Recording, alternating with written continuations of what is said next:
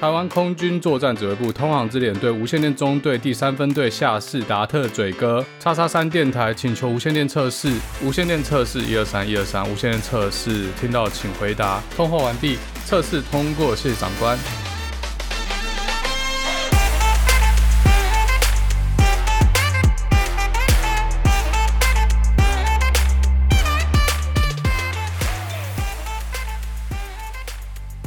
欢迎大家回来，达特嘴哥地图炮，我是嘴哥。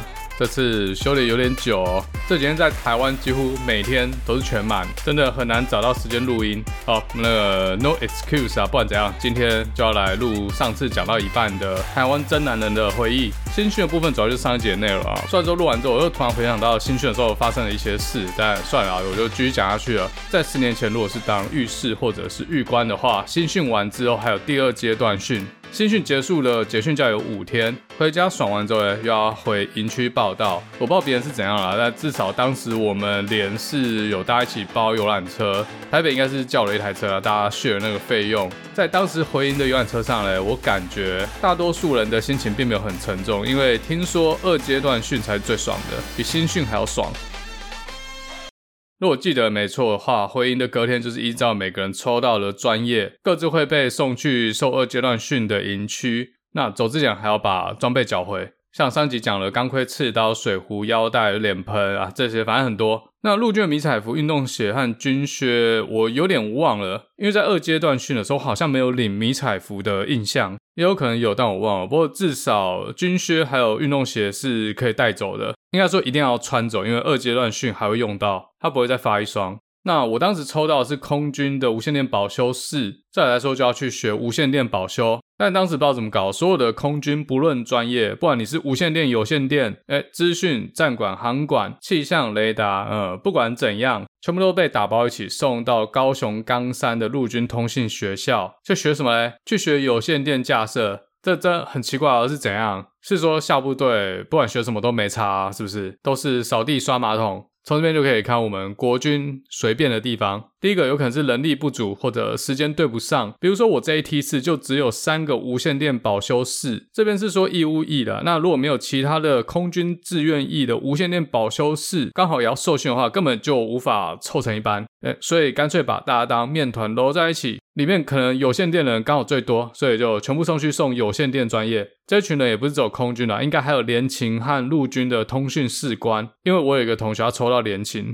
但他跟我一起上了同一班游览车，去了同一间通讯学校，进了同一班。他就是上一期提到的那个自首体能不好，然后被丢去隔壁连的那个倒霉鬼。哎，讲到这个，顺便刊物一下，上一集我说我在四营三连，但我记错了，我是四营二连。那我这个倒霉鬼同学被丢去四营三连，这我在台北的家找到我当时的大兵日记里面写的。其实上一集我在讲的时候，我就有点忘，我到底是二连还是三连。不，现在答案揭晓，我当时是四营二连。但这其实不是很重要，因为应该不会有人来跟我相认。反正就做一个小小的刊物这样。当时台湾有两间通校，一南一北。南通校就是我去的高雄冈山，那北通校在桃园龙宝。新训结训假的期间，我 Google 一下那个北通校，听说超级爽。那我一直以为我会去北通校，因为我下部队在台北嘛。但没有，全部人被送去南通校。去南通校最大的缺点就是回家很远。如果我没记错的话，通校应该是周休二日，这放两天假，然后每个礼拜都要回家的话，住得远就亏了嘛。这边就要讲到两个专有名词，一个叫做洞八，另外一个叫幺八。所以洞八，就是在放假当天，例如周休二日的礼拜六，在早上八点的时候才可以离开营区。那幺八就是在放假前一天的幺八洞洞，也就是晚上的六点可以离开营区。这一差就差一个晚上，有没有？你看，如果你放洞八，我早上走出高雄的冈山营区，就算给你坐高铁了，一个半小时就可以从高雄左营到台北车站，中间再加上计程车还有坐捷运的时间，加起来起码也要两个半小时。回到家已经差不多要礼拜六中午了，随便再补一下，约女朋友看电影，隔天马上又要回营。一般回营时间是晚上七点，就是说七点前一定要回到营区，不然就倒大霉。这样算一算，大概礼拜天下午两点就要准备出门了。除非你要把时间压那么紧，要充分的用完放假的每一分钟每一秒钟。但如果中间出什么差错，下次你可能就要留营休假。什么是留营休假？就是说虽然说是你休假没错，但是你出不了营区，你只能在军营里面逛逛营站，喝喝饮料，看看电视，陪长官聊天这样子。所以一般正常人不会这么瞎哦，为了那一个小时冒这么大的风险。啊，讲那么久，总而言之啊，当时南通校放的是幺八，所以当时大部分台北人都是出营区之后，马上包计程车冲到冈山火车站，然后坐车到左营车站。所以当天晚上如果幸运的话，还可以回家下面来吃。女朋友如果过了新训一个多月还没有分手的话，也可以一起下面来吃。好，讲那么久还没进入主题，所以通校有线电到底在学什么？所以有线电就是呃呃，大家知道无线电是什么吧？啊，有线电就是呃有那条线，诶对对，就有那条线啊。那现在来比喻的话，就是你知道有 WiFi 无线上网嘛？但如果你是顶级的电竞玩家。就一定要确保网络非常的顺畅、非常稳定。在高端玩家世界，只要网络有一点点 lag，天梯可能就爬不上去了。不我是没有到这种境界，所以用无线网络 WiFi 就好。但这些高端玩家、这些职业电竞玩家，他们可能就要在电脑上面插网路线，速度比较快，比较不会受到其他环境的干扰。好，所以在通校嘞，早上有三堂课，下午有三堂课，然后五点半到六点是运动时间，基本上就是跑操场，然后傍晚六点进餐厅吃饭，吃的都是喷啊，这样讲有点过分啊，反正不好吃就对了。但好处是在通校吃完饭到七点半中间这段时间是自由时间，可以自由的去餐厅旁边的营站买东西吃，所以在当时吃饭时间，很多人就直接把饭倒掉，然后去营站买泡面或买饼干、饮料这样吃个爽。其实休息的时间还蛮多，像中午又有大概一个半小时的休息时间。那我当时就带了一本英文小说，上一集讲过嘛，但是托福还没考，我记得很清楚啊。这本书是《The Memory Keeper's Daughter》，中文是不存在女儿。大家可能有多少听过这本书？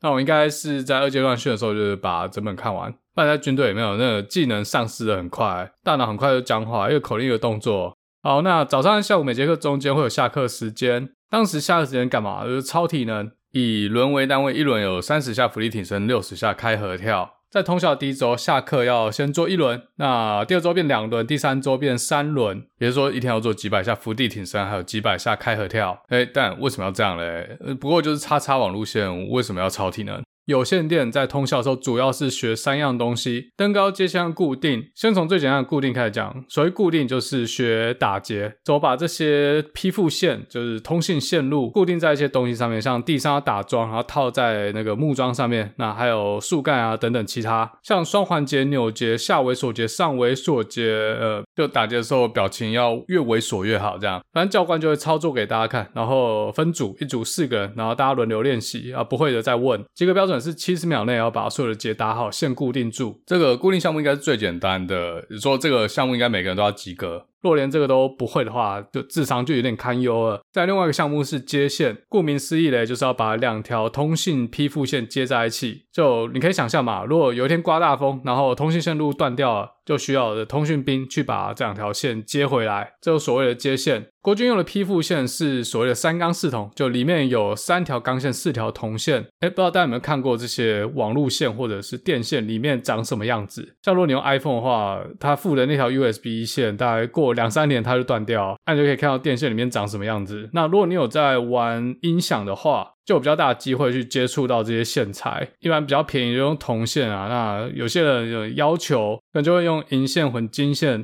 是谁在敲打我窗？在这高音甜，中音准，低音近。如果你觉得刚才有走音的话，差不多就是要换一副耳机了，线材不够好啦。你知道这边嘴哥就缺一个干爹，有没有？玩音响的人会自己去接线，就把那个线材和 banana 接头接在一起。其实国军的接线也是有点像，但国军的皮肤线材里面是三条钢线，四条铜线。铜线是主要的传导媒介，但是铜线很软，很容易断掉。这时候就需要混入钢线，钢线比较硬，那把这七条线卷在一起，就可以同时达到传输的需求，还有线材的耐用需求。大上做法，我印象中就是用老虎钳把线剪开之后嘞，快速的分离铜线和钢线。钢线先不用，先拨到旁边，然后铜线部分要打一个结，然后把它缠绕好，再用刚才的钢线绕住已经打好结的铜线，印象中好像要绕两圈半还是三圈至少，之后用绝缘胶带把它封起来。在一分半钟之内做完算及格。那我记得考试的时候是不用去缠绝缘胶，因为考官要去看到底线结的对不对。那这个其实也不难啊，主要是有点吃手感。就你用老虎钳去去掉电线外面那一层塑胶，就所谓的披附层的时候，如果老虎钳的使用力道不够精准的话，有可能外皮弄不下来，也有可能不小心就把铜线弄断了。如果铜线断掉，你这段没用，要重新剪啊，再重新去披附。两条线都只剩三条铜线之后，要打那个结其实也不难打，但也是很吃手感。如果一次没打好，可能那个线就凹掉，很难再打第二次，你要重新剪一段线。有些人就真的手残了，或者说很紧张，然后做不好。如果所有步骤一气呵成，没有任何失误的话，其实三十秒就够了。好，那这两项其实都是一直练习，有一定可以做得到的科目。其实就练到有肌肉记忆而已嘛。尤其是接线，如果真的最后做不出来，还可以放大绝。像表姐那个去练偷天换日。政策考试的时候就做个动作，趁考官不注意的时候，马上从口袋里面掏出已经接好了完美 sample，再把手上那些垃圾随地丢掉，马上就可以跟教官说好，哎，教官你看一百分 s h e b a c k。但登高不一样，登高有点像是拉单杠。甚至要比拉单杠要再更困难，因为它除了有体能要求之外，还有技巧的要求。好，那什么是登高嘞？白话来说就是去爬电线杆。电线杆高应该是七公尺，我记得至少要爬到五公尺才算及格。如果没记错的话，如果记错的话，请大家指正。那怎么爬嘞？大家有看过猴子去搬椰子树上面的椰子吗？猴子很厉害哦，他用手去搬椰子树，然后脚蹬上去，手再往上搬，很快就上去了。那我看过 YouTube 有人是学猴子，然后他拿一根绳绳子，用脚和绳子摩擦力一下就可以爬到最高点去摘椰子。诶，但怎么下来？Anyway，国军爬电线杆不是这样爬的，是那种道具叫做登高板。那因为是 Podcast 嘛，没有图，这有点难想象。那我会把 YouTube 的影片链接放在这一节文字介绍里面。如果你有 follow 我的 IG 的话，我会把这个示意图放在 IG 里面。诶，因为我发现我的那个大兵日记里面有画。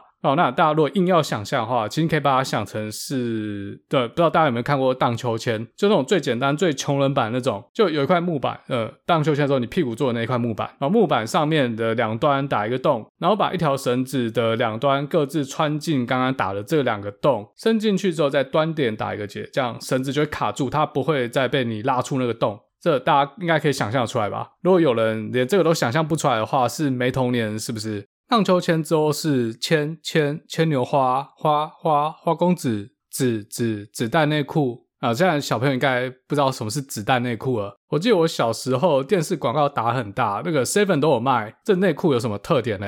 就穿上去之后鸟形可以看得很清楚，有如一枚子弹蓄势待发哦。好，没有啦，那个子后面什么？紫罗兰是不是？然后蓝后面什么？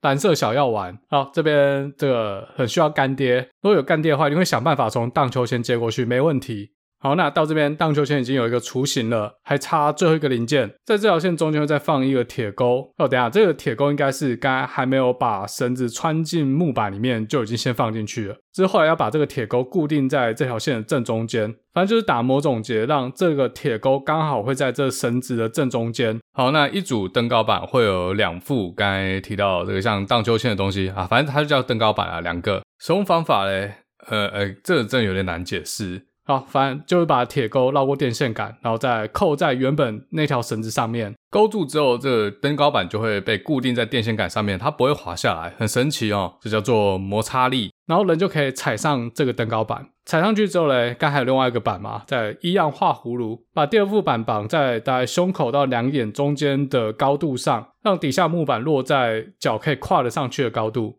那你就可以再跨上第二板，往上登一层。好，那上去第二板之后呢，还没有结束哦，有第三板，但身上只带两副登高板，要怎么弄？这时候就要把刚刚使用过那个第一板，再把它抽上来，当成是第三板使用。以此类推，你就可以依靠这两副登高板，一直往上爬，一直往上爬。那国军这边要求的是三板上，两板下，也就是说至少要站上第三板。然后两板下来，站到第三板，一般人举手可以摸到五公尺高的位置。那板绑的比较高的人可以摸到七公尺。三板上对一般人最大障碍就是刚才讲的，要把第一板再抽上来。这时候需要一个很吃体能的高难度动作，需要用右手或者说惯用手拉住绳子，支撑整个身体的重量，来侧身向下取回第一板。背力不够或者协调性不好的人很难完成这个动作。那另外一个障碍是心理障碍，上到二板站的高度应该差不多在二点五公尺到三。点五公尺左右，这个高度其实有些人就会怕，两三公尺摔下来，其实说真的不会怎样啊。而且最好最好的情况还可以验退。好，那这是上去的部分，大魔王就是在二板上要取回一板这个侧身的动作。好，那在下板动作，登上三板之后，因为二板还挂在下面嘛，上三板摸到五公尺线达标之后，就可以直接下二板。下板动作也是有一点难度，而且三板其实高度已经蛮高的，更多人有心理障碍。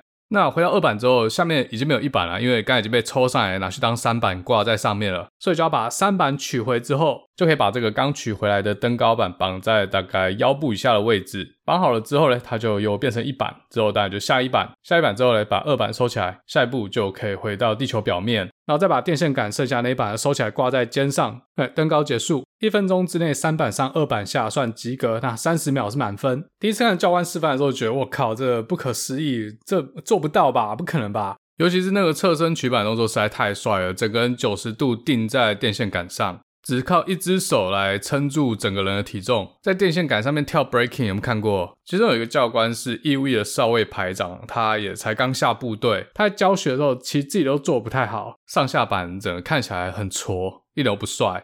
因为我的教官是台湾的特战部队梁山特勤队退下来的上士，体能自然不用说啊，这他身高不高，但是非常壮。他说他是台湾他那个级别的散打冠军。他上课的时候还叫我们班一个个头比较高、比较壮的同学要打他，钟摆式位闪来闪去就打不到。有时候还跟我们讲很多他在梁山特勤队的故事，像有伞训啊，他跳伞啊，狙击枪，还有所谓的山训，就给你一把刀、一袋盐，还有一个 GPS 坐标，之后坐上飞机跳伞下来进入中央山脉，两个人一组，然后在时间内要抵达这个坐标。教官说，在山训最好要跟原住民一组，因为跟着原住民不怕没东西吃，他们会打猎，要做各种陷阱，然后知道野生动物在哪里。COVID 这两年，台湾也很多人在爬山嘛，还有去中央山脉大众走的。前阵子还是一个 YouTube 影片，那个台湾跑山兽真的是太猛了。其实台湾应该很多原住民也做得到，高手在民间哦。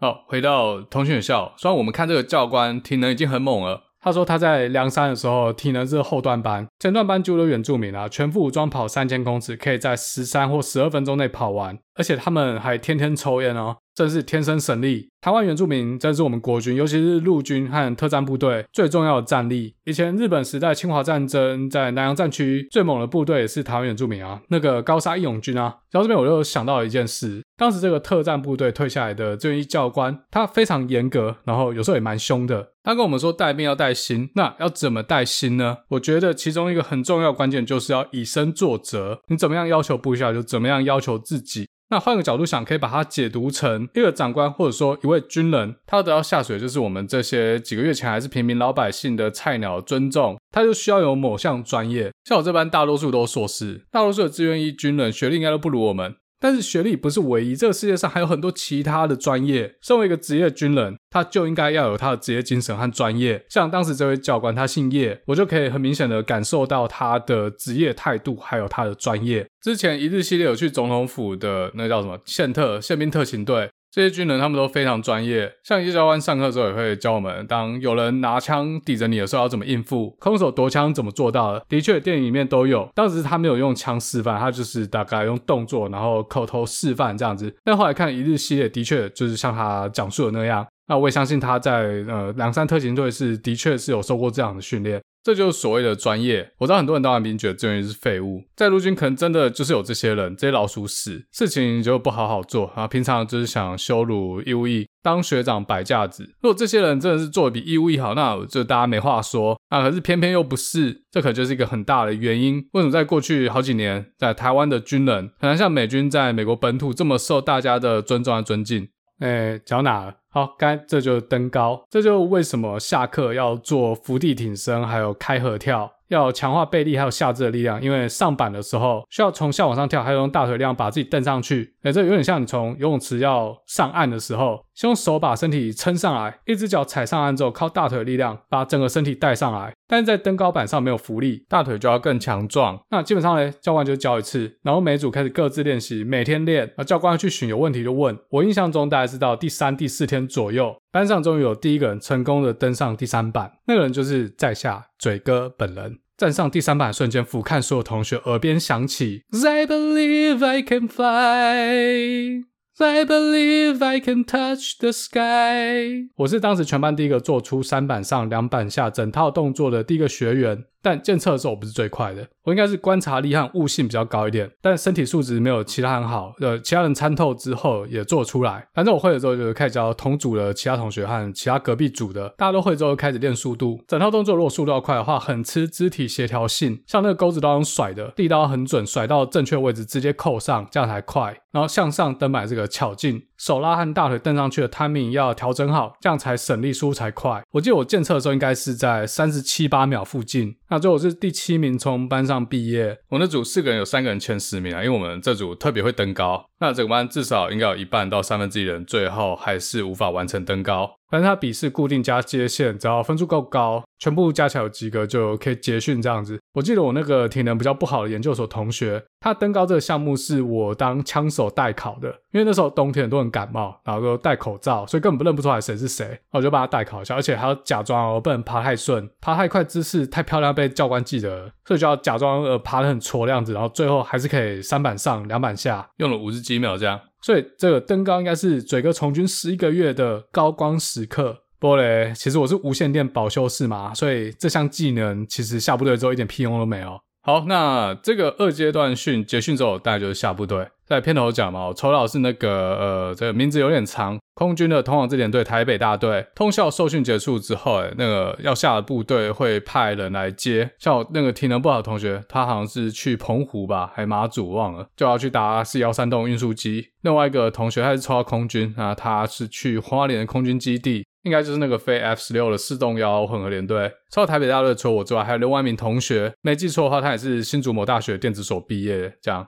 我们两个就一起等长官来带。原本以为会被一路带到台北大队，但长官载我们到某交流道，可能就是冈山交流道吧，然后有一个巴士站，不知道统联还是什么鬼的。买票之后就把我们丢包，叫我们自己上台北。两个人就带着黄埔大背包，坐上这巴士，到台北车站之后再上捷运，一路坐到捷运辛亥站。啊，这个台北大队就在辛亥站出口。诶，这几年啊，其实我这几年不在台湾啊，但是我在台湾的时候，其实很少看到有国军弟兄背着黄埔大背包。可能现在大家都替代役，或者说四个月的疫情，更没这种机会。进去台北大队第一件事就是找人报道。其实营区蛮小的，如果如果你站在辛亥捷运站往下看，整个营区都看到啊，隔壁就是另外一个宪兵部队。进去报道之后，学姐就带我们去领衣服，因为我们没有空军的衣服，不管是新训还是二阶段训，穿着都是陆军的迷彩服。空军除了运动服之外，就有点不一样，也比较像穿西装制服，蓝色的一件浅蓝色的上衣，然后深蓝色的外套和长裤，啊，加上一个船型帽，脚上要穿袜子，然后穿皮鞋，衬衫和裤子平常都要烫平整，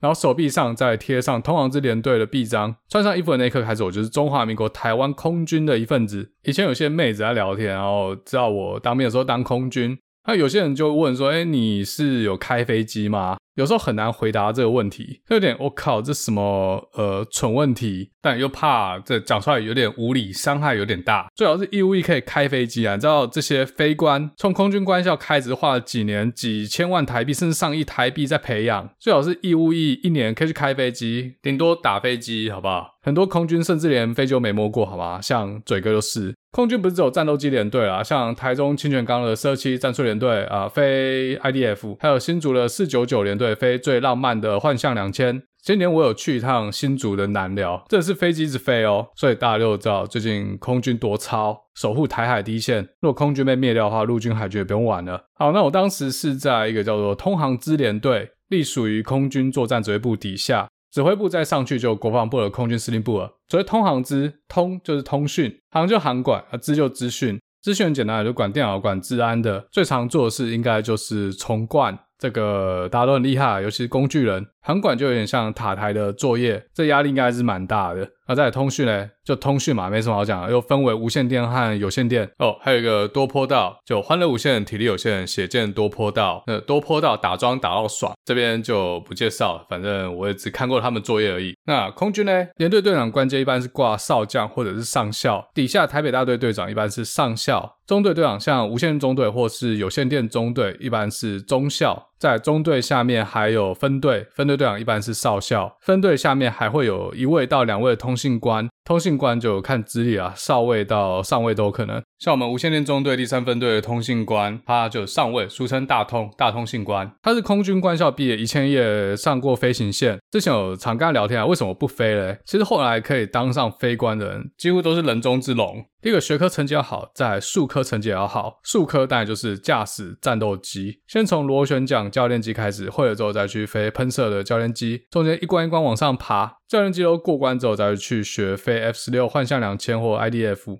这边中间过程我就不多讲啦。如果大家有兴趣的话，之前国家地理频道有做一部《台湾精英战士傲气飞鹰》系列，就在讲这些年轻飞官是怎么一步一步从学员经过重重关卡，最后成为一名空军战斗机飞官。有兴趣自己去看 YouTube 都有，真的是很难。从这纪录片里面也可以看到，除了技巧之外，要成为飞官，还有一项很重要人格特质，就是勇气和胆识。很多技巧不错，但因为心灵素，最后还是离开了飞行线。像我们分队的这位上尉通讯官，就是看到同学飞飞啊摔飞机，在地上变成肉饼，这心理压力真的是非常非常大。飞行员每次起飞都在玩命。好，这边讲有点多。除了这个之外嘞，虽然说大队本部就在辛亥捷运站外面，但每个分队都有自己负责的，呃，要说基地嘛，也不是，我们是说外站啊，就在大队本部外的一些驻扎点。像松山机场松子部嘛，那没有战斗机，但是有空军一号，其他还有像空军司令部啊、总统府这些高士单位，其他有一些小的外站，我这边就不讲，因为是军事机密。所以其实有很多人员他们都在外站，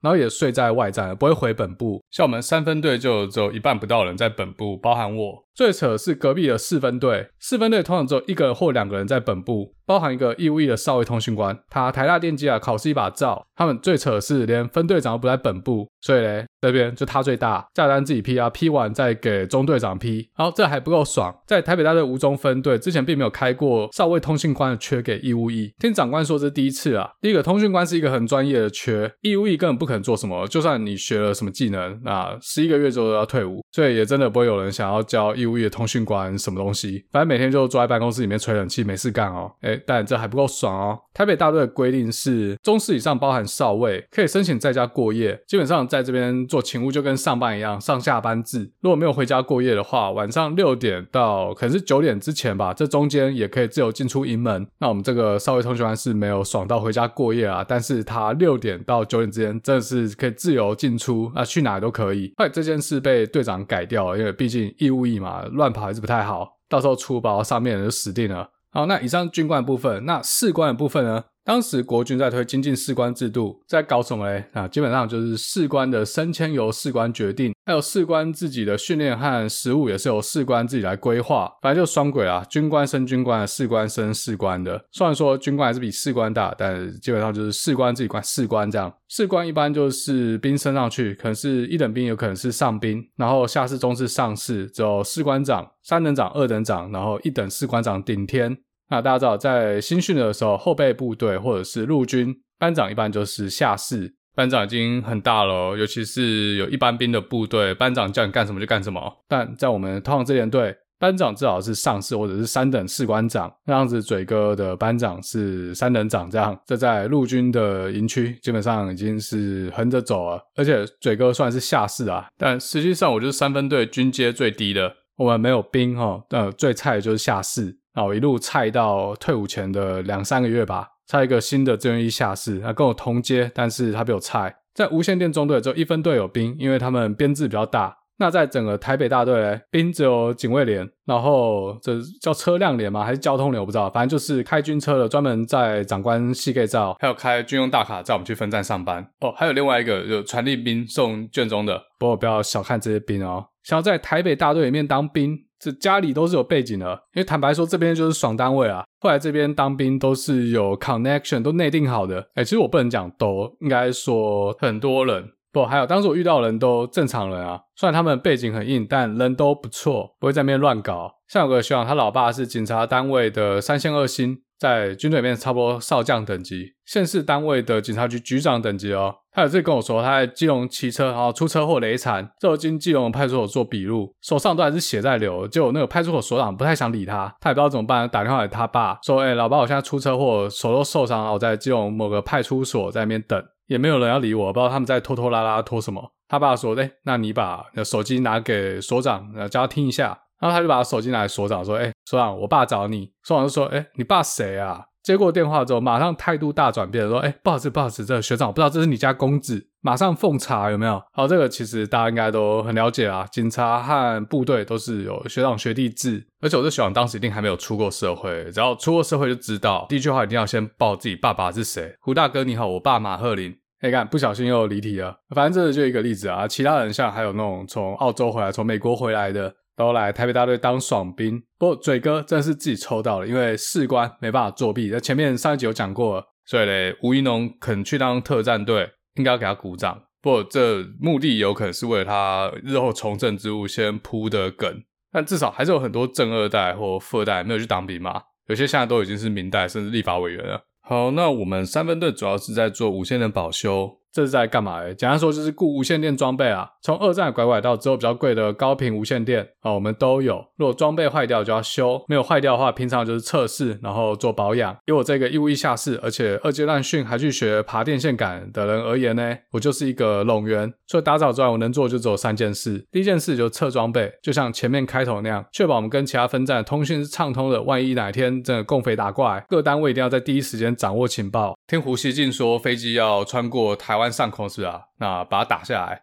第二件事呢，就保养，但我的范围就是拿那个猫刷去把机器上面灰尘刷掉。That's it，其他我都不会。那他们也不敢叫我做装备，万一拆开之后装不回去就死定了。像还有一次，就没几年要帮电塔做防锈处理。这工作就要爬上电塔，那很高哦，要帮电塔重新上防锈漆。那我们这个单位一个班次是两个人，一般是一个比较资深的中士或上士学长带菜鸟下士。那刚才提到了，我们分队的这个士官长他不敢让我爬，太危险了。要是不小心摔下来，大家都倒霉。他就叫我那个上士学长自己上去漆，然后我跟士官长在底下聊天吃冰棒。但这些人之所以让我尊重的地方，就在于我这个学长也不会因为这样就心理不平衡。在这个单位里面的士官，其实他们很多都是专业士官。不是只是义务役哦，是常备役。什么常备役？就他们是士官学校毕业的。简单来说，就是念军校里面的技职体系毕业的。像如果你念空军官校毕业，就当少尉嘛，呃，走军官路线；如果是技职体系的毕业，就当下士，走士官路线。他们都是专业军人，所以他们也知道这就是他们的本分。不会因为诶我这义务役的在底下打混。之后就想逮到机会弄我，那完全没有这样。那第三件我可以做的事就是拆天线。我的执勤地点是在台大附近的一座山上，山上有一个很小的单位，有一间房子，然后里面都是摆满这些无线电装备，还有天线。在每年梅雨季节的时候，大家知道台北市很常打雷，就午后雷阵雨嘛。只要气象联队发布台北上空打雷警报，我们就要暂时截断天线和无线电设备中间的线路，不然万一被雷打到，这个设备几百万、几千万设备会坏掉。有时候雷打得很快，还没有等气象联队发布，就要马上行动，其实有一点危险啊。我听学长说，有一次真的雷打在天线上面，就可以肉眼看到电流在设备旁边乱窜。还有我自己是没遇到过。好，那我再多讲一下我这个上班地点好了。这无线电基台在山上，每天我们要上班就是要爬上山，总共七百二十阶。七百二十阶，如果一阶十公分来算的话，有七千两百公分，这样垂直高度至少就有七十二公尺。如果四公尺算一楼的话，大概就是十八层楼高，还不算那些斜坡。每天这样爬，有时候一天要爬两次。有一次我记得还要搬重物，我记得好像是发电机吧，还是什么设备忘，反正超靠北重。我就跟我学长两个人班，大概走个二三十阶要休息一次。这段路至少爬了一个小时。我第一次爬真的超了，应该爬二十分钟以上。后来习惯又健步如飞，大概十五分钟就可以从最底下走到最上面的通信站。另外，夏天的时候真的非常非常热，因为中间有一段是完全曝晒，但山上的景色很不错，应该是看台北市夜景最好的地方，比那个什么 Hello Day，，比那个阳明山文化大学都还好。一零一就感觉很近哦，而且白天天气好的话，也可以看到北投焚化炉。整个台北市除了文山区之外，一览无遗。但这个登山步道在军区里面啊，所以大家没有机会看。真的要看台北市的夜景，没有其他地方比得上这条登山步道。除了景色美好之外，这条登山步道还有很多动物。我亲眼看到青竹丝，还有雨伞节就在我旁边。尤其那雨伞节，这他妈超恶心。呃，听说还有臭青木。当时山上基地站还养了一只狗，对吧？就是怕有一般名人，就是一般的平民老百姓不小心误闯啊，有狗就警备。那其实这只狗大部分时间主要的功能是要警示我们有长官接近。不该出现在桌上了，赶快收一收。另外功能就是保护营区啊，刚有提过，就是有雨伞节啊这种致命生物。那有一次我早上一开门，看到门口地上一只雨伞节，motherfucker holy shit！不过仔细一看，这是死掉雨伞节，它已经被截成好几段，就被这只狗，它名字叫做娜娜，它虐杀了这只雨伞节，保护我们生命安全，笑嘻嘻的站在门口看着我。如果是康铁的话，它会先绕干，只有站在远处那边吠。那我平常最重要的任务就是去清娜娜的狗屎，有铲屎士、铲屎兵哈。那山上这个建筑物有两层，设备在一楼，那我们睡觉地方也在一楼。一楼冷气，因为设备要吹冷气，不然会过热，我们就顺便也有冷气吹。二楼是整个空的，以前兵海很多的时候，会有一个十几人的部队驻扎在这边，但现在已经撤掉了。二楼它其实也不是完全空啦，有一些军用置物柜，就是马口铁做的那种。如果没有当过兵的，就看美剧嘛，那种美国高中他们会用那种置物柜。然后二楼还有间浴室，洗澡去二楼。其实平面面积还蛮大，应该至少六七十平。这二楼空间真的很空，就有一些置物柜，然后还有一间浴室。但最奇怪的是，二楼窗户都贴满锡箔纸，就算是白天，二楼还是蛮暗的，因为阳光照不进去。这很奇怪，不知道为什么要贴锡箔纸，我一直没问过，因为我不敢问。为什么不敢问呢？因为营区的另外一侧就是摩阿波，不是我们走上路上去的那一侧啦，是山林线的另外一边，后面全部都是摩阿波。这为什么要养狗啊？因为怕一些扫墓的平民老百姓误闯。所以嘞，干，这为什么不敢问？这原因就在这，最好什么都不知道，不知道就不会怕。漫画的，晚上哦，一个人在二楼洗澡，听说啦，这希望说他有一次在二楼修东西。二楼有一台 CD Pro Two，呃，不是，呃，CD Player，然后有接喇叭。诶，突然这个 CD 就自己开始播音乐了，干，这是靠背。还好我当时没有很怕，还是可以自己在那边洗澡。附近的地底下很多都是老学长啊，大家都是中华民国台湾空军，应该不至于会凶嗨。那前面提到那个我同梯的，他的外站是在一个洞里面，里面非常的阴凉，上面躺了很多老学长。平常白天工作就是跟着这些老学长一起看 NBA 的转播。以上就是我平常上班的地方啊！我到现在有时候还会梦到在电台的时光，还有走这个七百二十阶的山路，在梦里面就觉得，诶奇怪，我不是退伍了吗？怎么他妈的我又回来了？诶还剩几天？好，那再讲一下平常在上面要做什么。这些无线电设备平常是二十四小时在顾，一天分三班啊，八小时一班。刚有提到两个人一班，如果是晚班的话，就是直接住在山上过夜，所以就需要在二楼洗澡。当然也可以在本部洗完澡再来啊，但七百二十阶绝对会流汗哦。晚班理论上不能睡觉，但是实际上大家还是睡。但如果电话响或是无线电有人扣号的话，马上起来接。这边偷偷报个挂好了，反正他们应该要退伍了，呃，或者是已经调别的单位去。学长晚上有打 PSP 啊，上面摆了两台。可以连线，想要找我连线，然后我就玩过几次，但大部分时间我都在看书，这样子就念书啊，不然就准备申请资料。那除了 PSP 之外，上面还有一台电视，电视还接了天线，就可以看到一些天线收到频道，像老三台、民视，好像还有三立，有点忘了。我记得当时大概五点左右爬上去，就打开电视看棒球大联盟，就那个漫画版的大谷翔平啊，这不要扯那么多。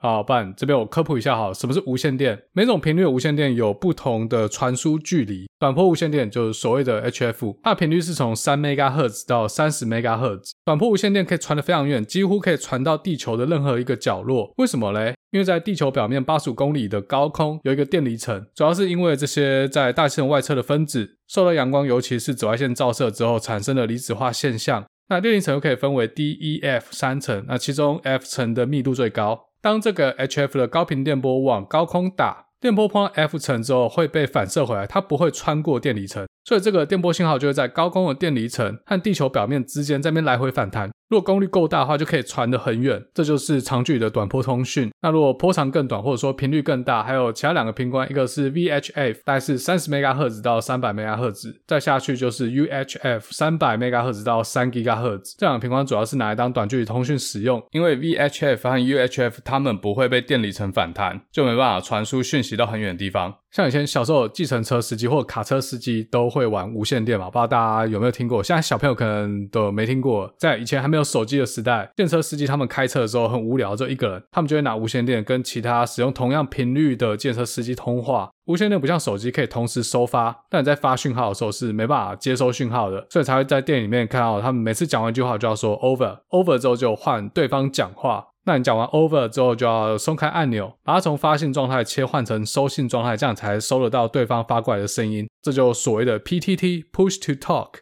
不是上次那个把我虚报的 PTT。哎，这我被推爆又被虚报，很显然有些乡民根本不看内文的，但反正我也不 care 啊，随便。最近那个谁啊，何志伟说要关掉 PTT。我相信 PTT 真的是很多网军在带风向。你要说有没有被中共渗透？这我不知道，但也不好说。不然台湾还是一个法治国家嘛，还要重视言论自由。难道 Facebook、Line、Discord 也要都关掉吗？呃，何志伟啊，我学长哦，是不是傻了？所以回到老话一句啊，大家还是要训练自己的逻辑思辨能力，不要连内文都不看，直接开虚。虽然说看了有些人也看不懂啊，其实我真的没有 care。就有些虚文还蛮好笑的。好，Anyway，呃，讲到哪了？哦，讲到那个计程车司机啊，反正他们以前就用无线电在通话，有三个频段可以用，一个 VHF 的频段，还有两个 UHF 的频段。当这个频段已经有其他人在聊天的时候，啊，你要加入就要说间隔间隔，意思就是说你要插话进来。这什么？其实就 Clubhouse 啊，要先举手，然后那个 Moderator 同意之后把你拉上去，你就可以间隔间隔，然后加入大家的讨论。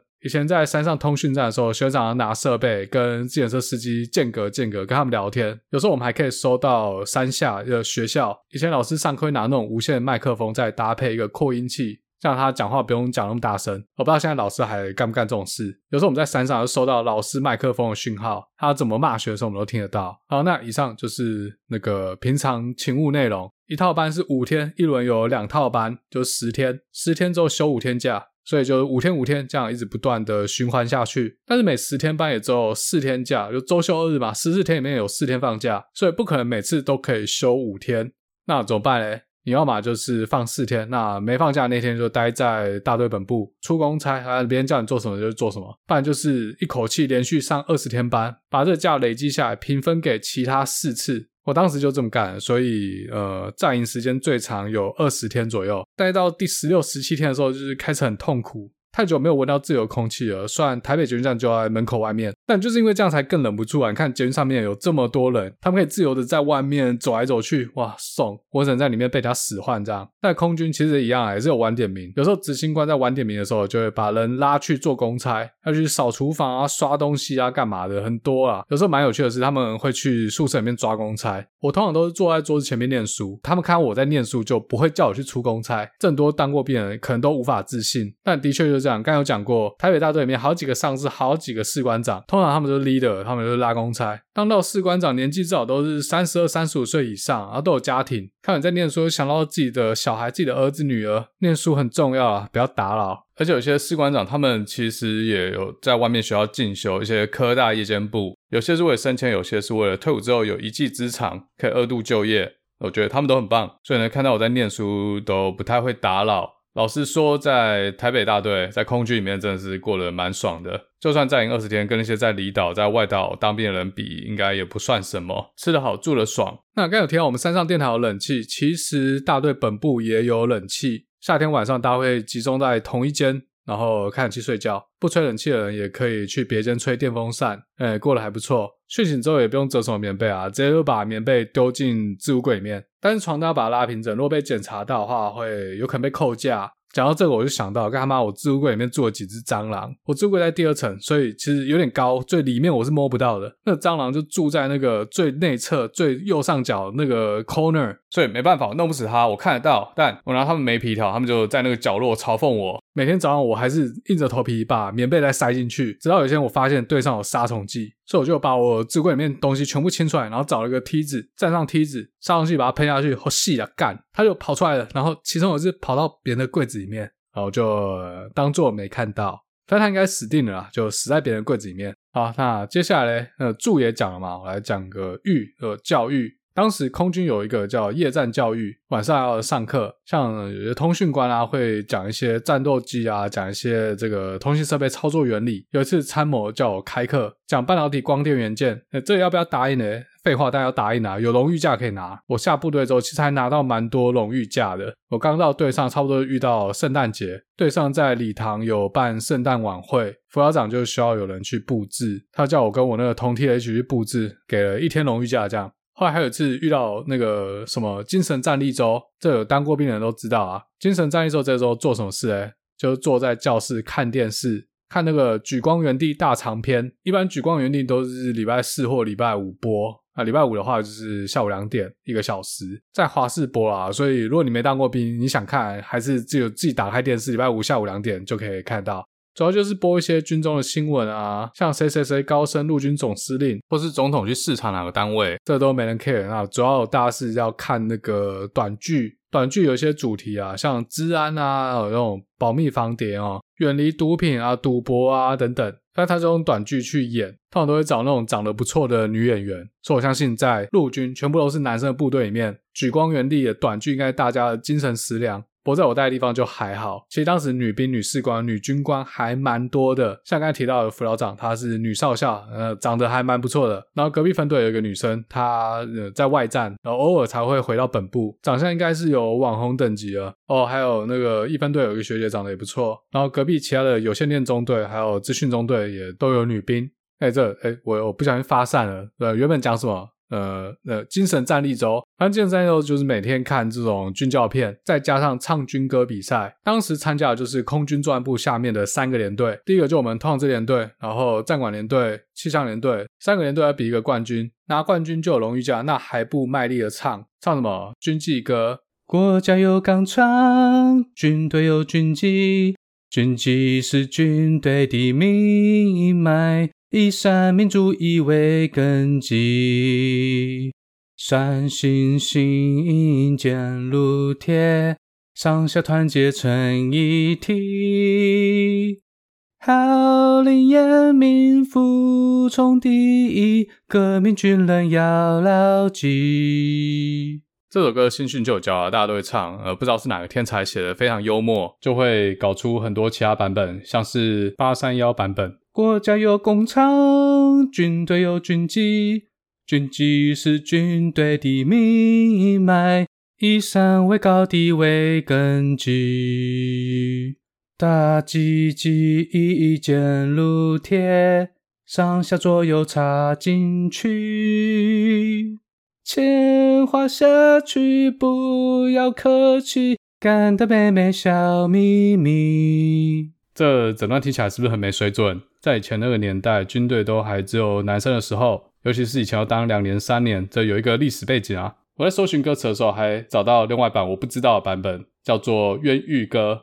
因为以前，尤其两蒋时代，军队有很多冤狱，也就是说，当时的军纪不太好。好，这边大家忍一忍，再一次哈，国家是无常，军队有冤狱，冤狱是狗官的命脉。以杀人灭口为根基。以前冤狱很多直接拖去枪毙，现在少很多了，但应该还是有。红中秋事件可能大家都还记得。啊，第二首歌是空军的《壮志云霄》，这首歌很难唱，应该是我学过所有军歌里面最难的。好，来，壮志云霄，壮志云霄，好男儿报国今朝，壮志云霄。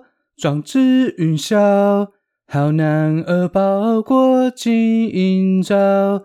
翱翔天一山河东，扫荡云烟日月遥。翱翔天一山河东，扫荡云烟日月遥。我们要智勇充沛的恶行高超，晋文恩威武，飞虎腾蛟。我们要智勇充沛的恶行高超，晋文恩威武，飞虎腾蛟。哎，One take 有没有一次唱到底没修音的啊？其实后面还很多，这首主歌有，后面副歌更高，最好把肛门夹紧，懒趴捏起来，实力唱，才不会破音。好，前面这个唱很烂是不是啊？你搞你来啦，自己去 YouTube 搜寻《壮志云霄》，本人当兵的生涯史上最难哦。反正最后两天荣誉假到手，我退伍之前还有很多假还没休，连续休了好几天，最后一天才回营，住一天，然后隔天拿退伍令，滚蛋闪人，get the fuck out of there。好，那这是教育部分，那娱乐部分诶，营区里面有几台 Xbox 三、PS2，但是很少人玩，我好像没有看过有人玩，但报纸却蛮多人在看的，尤其是娱乐版，主要的娱乐是打篮球啦，里面。有一个篮球场，运动时间跑完操场之后，哎，其实没有操场，就是绕着篮球场跑三十圈，跑完之后就可以打篮球。里面有几个人打还不错，一个少尉，高高的，黑黑的啊，长得也蛮像黑人的啊，他的外号就叫黑人。那 T 恤那个黑人，不是把汪小菲压在地上打的那个黑人。最近 P League 办的不错，除了黑人之外，台北大队大队长啊，俗称大作，他也会打篮球，在球场上不用客气啊，要盖火锅就直接盖，打完球之后就可以去吃饭。好，大家都知道空军伙食不错，尤其是飞官。不要说飞官啊，其实我们伙食就已经不错了，多不错呢？两主菜是配菜，主菜可以是呃卤鸡腿加炸鱼或者是炸排骨，反正太多了。它是用自助餐的形式啊，反正你就看到什么你想吃你就自己拿。良心说，伙房煮出来的东西都还蛮好吃的，有时候还有必胜客披萨、肯德基炸鸡啊、葡式蛋挞。早餐有麦当劳套餐，有薯饼那种。很多人在空军都越吃越胖，像我几个学长就是，完全就没有在骗。除了餐厅之外，因为营区就在台北市嘛，还可以打电话去附近的店家叫鸡排。以前那个时代没有吴博义啊，也没有 Foodpanda。但数量有到，店家会自己送过来，所以就常常会有人在那边凑鸡排，就在营区的门口直接做交易这样。或是刚才有说，有些军官或者是中士以上的学长，他们在某个时间内可以自由进出营区，有些人就会打电话说，要不要帮买鸡排啊，买些零食，买一些宵夜啊？营区里面是可以带手机啊，只是不能带照相手机。他们这些常备役士官其实人都真的蛮好的，就跟朋友一样。他们也知道我们这些义务役一年之后要退伍嘛，退伍之后还是可以当朋友啊。就其实真的就是跟朋友一样。我其实都有加他们 Facebook 啦，然后偶尔还会在下面留言。只是就真的没有再出去过，因为我后来也出国了。那人的部分呢，其实中队队长和副队长他们对士官兵的要求其实都还蛮严格的。说真的，准确的说是对志愿役和义务役的态度和要求完全不一样。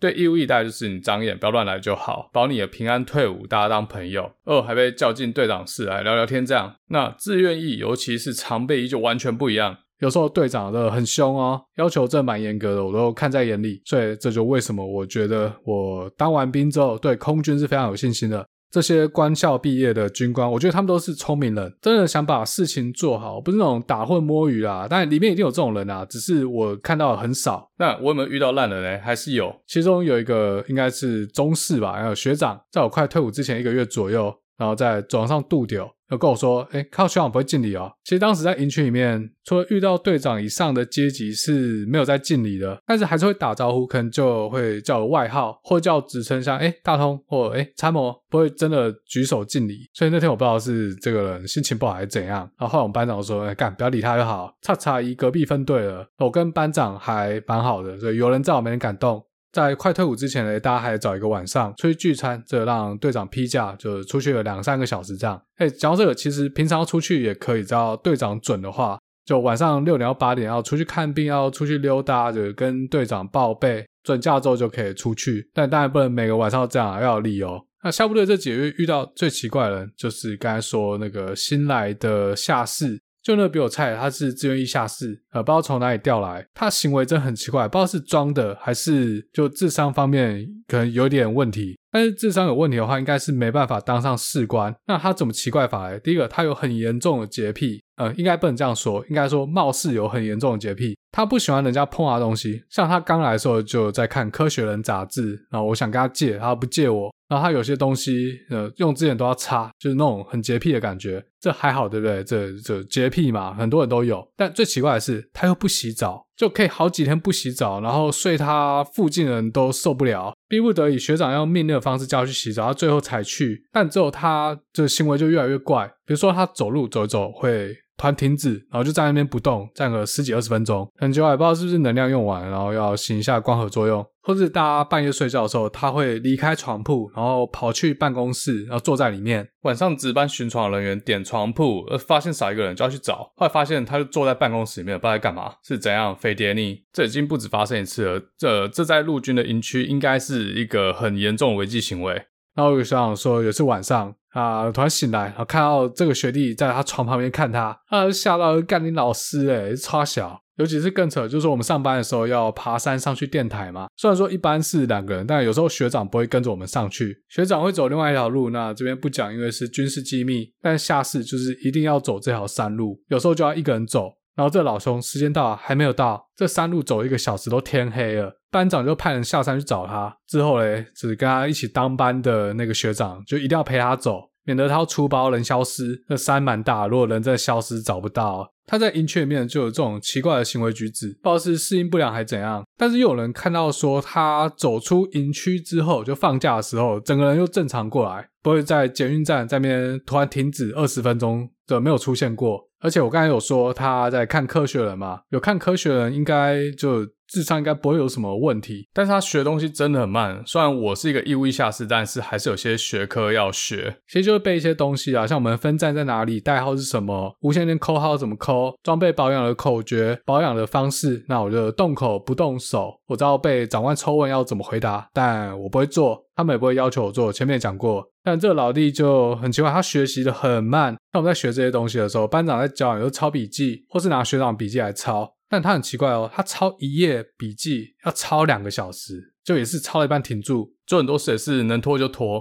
上一集有讲过，我擦很多马桶，因为呃，在台北大队，我们这种最菜就是要去刷马桶。终于有一个人比我菜的来了，就换他去擦。但是他不要哦，完全不理我。但那时候我已经快退伍了，我也懒得跟他挥，就自己把他擦干净。到时候都丢笑诶，等都衰。但我有学长说不行，就要叫他做，不然这样不公平。凭什么就有人不用刷马桶？反正那时候很多人不爽啊。然后辅导长主观说再多给他一点时间哦，这爱的教育。那到后来我也受不了啦，我直接在那个大兵日记上的酸。我那时候是套了一个时事，然后用一件事来比喻过度的关爱或者说纵容，只会让整个系统更加崩溃。以前那时候还跟民主党不熟啦，常听我节目的人都知道，常常酸民主党。最近这个美墨边境的非法移民又有新闻了，拜登要重回川普那套严格执行。哎，这是不是以前就神预测了？拜登又或者是 Harris 还是走上川普的老招？细节我就不讲了啦。最好是你们选前剥削那些有用，只会让问题越来越糟糕。才过两年，马上是不是？那嘴哥其实也不是挺川普啦，就事论事，在政治上有些人就是为反而反，特别恶心。国民党的民进党还是一样。好，回到原本的主题，这家伙嘞，搞得大家都很头痛。我退伍之后，他还出一次大包，他把一些笔记带回家抄，因为他动作实在太慢，所以班长只好让他带回家当回家作业，在家里面把它写完。好像还有让他父母知道这件事，因为父母好像也是军人。最后嘞，他把这个笔记丢在路上。笔记里面有一些军事机密，像电台的位置，还有军用的无线电频段。当时班长就带他回去找，说有走过的路线，要重新走一遍，一个一个找，最后好像在某个垃圾桶里面找到。我觉得这听起来好像就故意的，好不好？就我猜啦，我觉得他其实是正常人，一切都在演戏。会不会家里逼他去当兵啊？他不想，但他也不想去别的地方工作，反正就假装自己笑笑这样。不然如果他这么不想当兵，怎么可能去签志愿役？好，因为反正好像我退了。好，前面有说我在台北家里找到我以前的大兵日记，翻开一看，我发现以前写了很多很有趣的东西。这几集有讲过，我文字记忆很差，但图像记忆还不错。现在回想以前这些人，我都还记得他们长什么样子。但我以前在当兵日写什么鬼，我都已经忘了。现在回去看，就很像是在反向测试主官还有辅导长。想知道他们看不看得懂？如果他们看得懂的话，应该会觉得有趣。从他们批文大概就可以反向去了解这些长官是怎样的人哦，还有他们的水准在哪里。哦，我自己是觉得，除了我们分队长他是个废物之外嘞，其他主官、中队长、副中队长、辅导长、参谋，他们至少都有一定的实力，而且还算有幽默感。那那个分队长他之所以升到少校，应该是后台很硬。从他的批文上回复就知道，我写的东西他根本就看不懂。后来几乎每个主官都很喜欢看我大兵日记，因为他们都觉得很有趣。啊，这边我会拍下来放在我的 IG 里面，给大家看看嘴哥年轻的时候到底在大兵日记里面写了什么鬼东西。那我觉得在军中，如果长官都正常的话，想要平安的退伍，就要有长官照。正常人都喜欢跟有趣的人交朋友，你就要当那个有趣的人，而且要让他们知道你够聪明，因为他们知道你够聪明，就会对你放心，因为你不太会出包，而且他们也不敢去动聪明人。但如果四周都不正常人话嘞，这我就不知道了，没试过，可能要很聪明的装笨。好，那总的来说嘞，我在空军大概九个月，算是过不错啊，而且认识蛮多人的。那我觉得，就像我前面说的，台湾空军绝对值得大家的信任和尊敬。去年因为黑鹰直升机坠毁不幸过世的沈一鸣将军，真的是空军或者说整个国家的一大损失。现在台海比较紧张，政府如果要扭转国人对军队的印象，就靠这次了。之前吴怡农上百灵果节目也分享很多他对于军改的想法，我觉得是还不错啊。那他提出教招要透明化，让大家知道教招的课程在上什么，这是一个不错的想法啊。我觉得他可以 take 我的建议啊，就是上一些枪支使用方法、近距离格斗这些大家平常可能花钱去上课程，这就是一种 incentive 嘛。他在节目里面也有一直强调 incentive 怎么去吸引后备军人想要参加教招。那另外一个建议是在退伍那一天，让退伍军人写一份 survey，设计一些问题来追踪到底大家在军中遇到哪些不满。那随着时间，这些不满的东西有没有被改变？在军中谁最大啊？不是三军统帅最大，是退伍的人最大。那退伍的人已经没人可以动他了，所以他可以讲真话。所以嘞，国防部应该要让他们填一份问卷，然后立法委员有权限去调阅，来追踪和量化到底军改成效怎么样。那大家主官也可以在这些军人也不一定要义务役啦的退伍的这一天，做一个保密性的谈话，让他们讲真话，来了解到底部队中到底有什么东西是需要被改进的，而不是在那边说伙食好、住得好、各个学习情绪高。我相信大部分的人都希望国军越来越强，这样国家安全就越来越有保障。所以我觉得每个人应该都会很老实、很愿意去填写这份问卷啊。为什么一直以来都没这么做嘞？呃，有长官会怕吗？怕底下有人写一些什么东西影响自己的升官前途。但是如果你连这个东西都怕，那我就不知道你们到底要怎么上战场。